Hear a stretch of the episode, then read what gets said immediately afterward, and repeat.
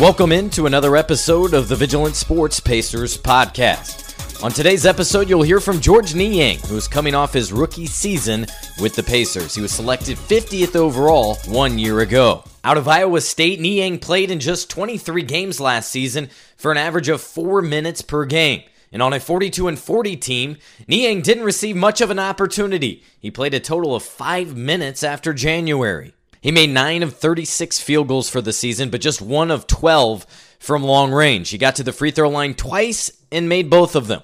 Now, Niang's contract for the 2017 18 season is not guaranteed. That's a key point. Only a portion of it is $100,000. And while that's a nice sum of money for me and you, it's nothing great by NBA standards. And the Pacers must make a decision on Niang's contract by July 15th. The problem with Georges is that he's not athletic and he's a tweener. He's too slow to defend threes, too small to guard bigs, and that's an issue. And one thing that didn't help Niang's cause was an early injury during Summer League. He started the first game, played all of 87 seconds before going down with an injury. And Carl Eaton, the Pacers' assistant athletic trainer, ran out onto the floor and diagnosed him. Ultimately, what I'm told is a bone bruise. And so while it is not a serious injury, that's a good thing.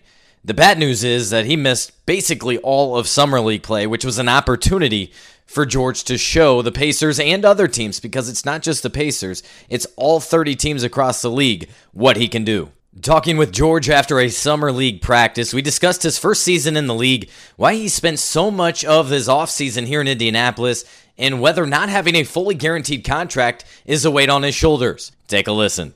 Georges, how are things different for you this year? Year year after your rookie season, where you you really can't settle in till maybe August or September into your role here. Yeah, um, you know, I just think the biggest thing is you know I sort of know what to expect coming into summer league.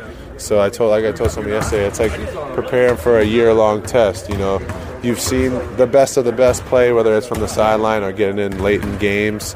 Um, so you, you sort of know the things that the coaches that are looking for, and you know the things that you need to do to get yourself on the court. So I think day in and day out, I just try to come in and keep bettering myself at those things. Was it just kind of a whirlwind where you're trying to get through the next hour last summer, just because you uh, yeah. you had so much on your plate and everything was so new to you? Yeah, you know, uh, last year uh, it's a little tougher when you go from focusing on your college season to then you know the draft process, and then three days later you're hopping into practice. So I've had a, a couple months to really prepare myself conditioning wise.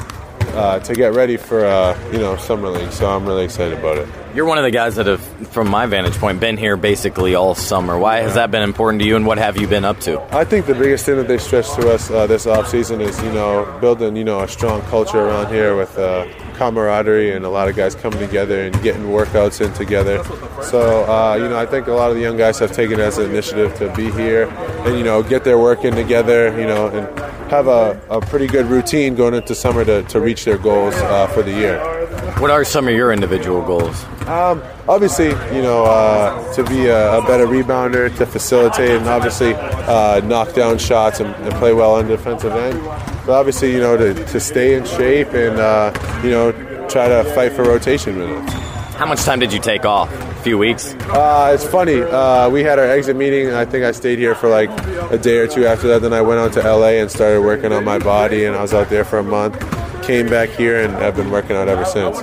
Generally, what was the message from Nate McMillan to you about your season, your rookie campaign, and then what they need from you moving forward to prove prove your worth? Yeah, you know, just uh, keep improving, be able to uh, knock down the NBA three uh, consistently, and then uh, just keep uh, being tough and and a menace, uh, you know, on defense and, and make things happen uh, on the defensive end while also, you know, facilitating on the offensive end. So uh, I think the biggest thing for me is I got to be able to uh, get guys shots and knock down open shots uh, when they come to me. In what ways can you improve upon defense? Is that film study? Is that quickness, athleticism? Or knowing what they want to do? I, I, think it's just repetition, and I think the more that you're out there and you play through your mistakes, the more that you start to realize that things start making sense, things start clicking, rotations start becoming easier, and then before you know it, you're a, a above average defender. How do you view this summer as far as contract and your future and everything? Because obviously you don't have a full guarantee just yet, right, so you yeah. have a lot to prove, just like so many other guys. Exactly. Uh, you know, like Coach said before, everybody's here is fighting for their job. So I mean, I'm out here, you know, controlling what I can control, and that's how hard I play, and uh, you know, my energy. So that's what I'm doing out here, and uh, you know, I, the rest will take care of itself. Do you feel a weight, a pressure, a stress that comes with that at all? I, I think you feel that when you're not prepared for it, but I've prepared, uh, you know, th- this whole summer and uh, towards the end of the year uh, for for these moments. What's your reaction to the thought that Paul probably won't be here and that signals uh, a restart of the franchise, perhaps? Uh, you know, uh, I have full faith in what the front office uh, has for us, whether their belief or what direction they want to go in, and I uh, have full trust in what they're going to do. I like it. A politically correct answer, right? you sound like a guy, a guy that doesn't have a full, fully guaranteed contract. Yeah, yeah, there we go. When you have some of your Iowa State guys out here, do you hump them a little more, or is it just kind of fun fun to have them out here on the floor? I think it's just good to have familiar faces around. You know, I've, I've been around those guys for such a long time, so to have them here, it definitely brings a certain level of comfort, and you know, it's exciting to see those guys achieving their goals also along with me. How much do you stay in contact with Coach Hoiberg, if at all? I talk to him, uh, you know, all the time here and there. Now that the season is over, you know, the draft process has gone through. You know, we talk frequently, so it's good to hear from him. I'm glad he's doing well. He'll be out in Vegas with his uh, su- their summer league team, you know, watching them. So it'll be exciting.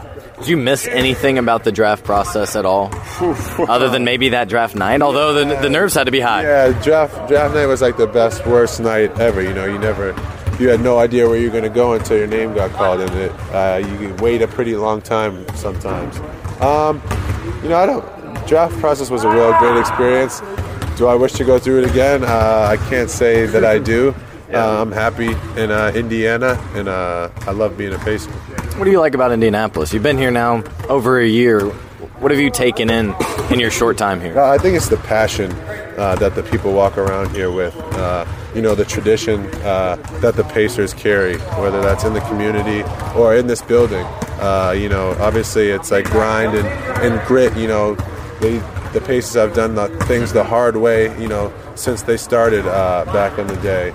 So I think that's the best part. You know, I feel like I've always played with a chip on my shoulder and got the most of what God has given me, and I feel like Pacers in the past have, have done the same thing. I know you're you're shortly into your career, but what's free agency like from a, a player's standpoint? Just following it, just seeing all the, the transactions and oh, players getting moved and, and all of that. It's crazy because you really people think that we have like the inside scoop or anything like that, but you really just show up to your job and do your thing, and next thing you know, you check your phones and someone's getting traded, someone's getting released, someone's getting signed somewhere. So you know, it, it's sort of crazy. So starting July 1, it really should be interesting to see what goes down. Will you be glued to your phones like all of us? Uh, no, I, like I said, I only control things I control.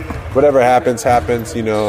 Uh, so I really don't try to pay too much attention to it, or else you drive yourself crazy. Thank you, Georges. Yeah, no problem.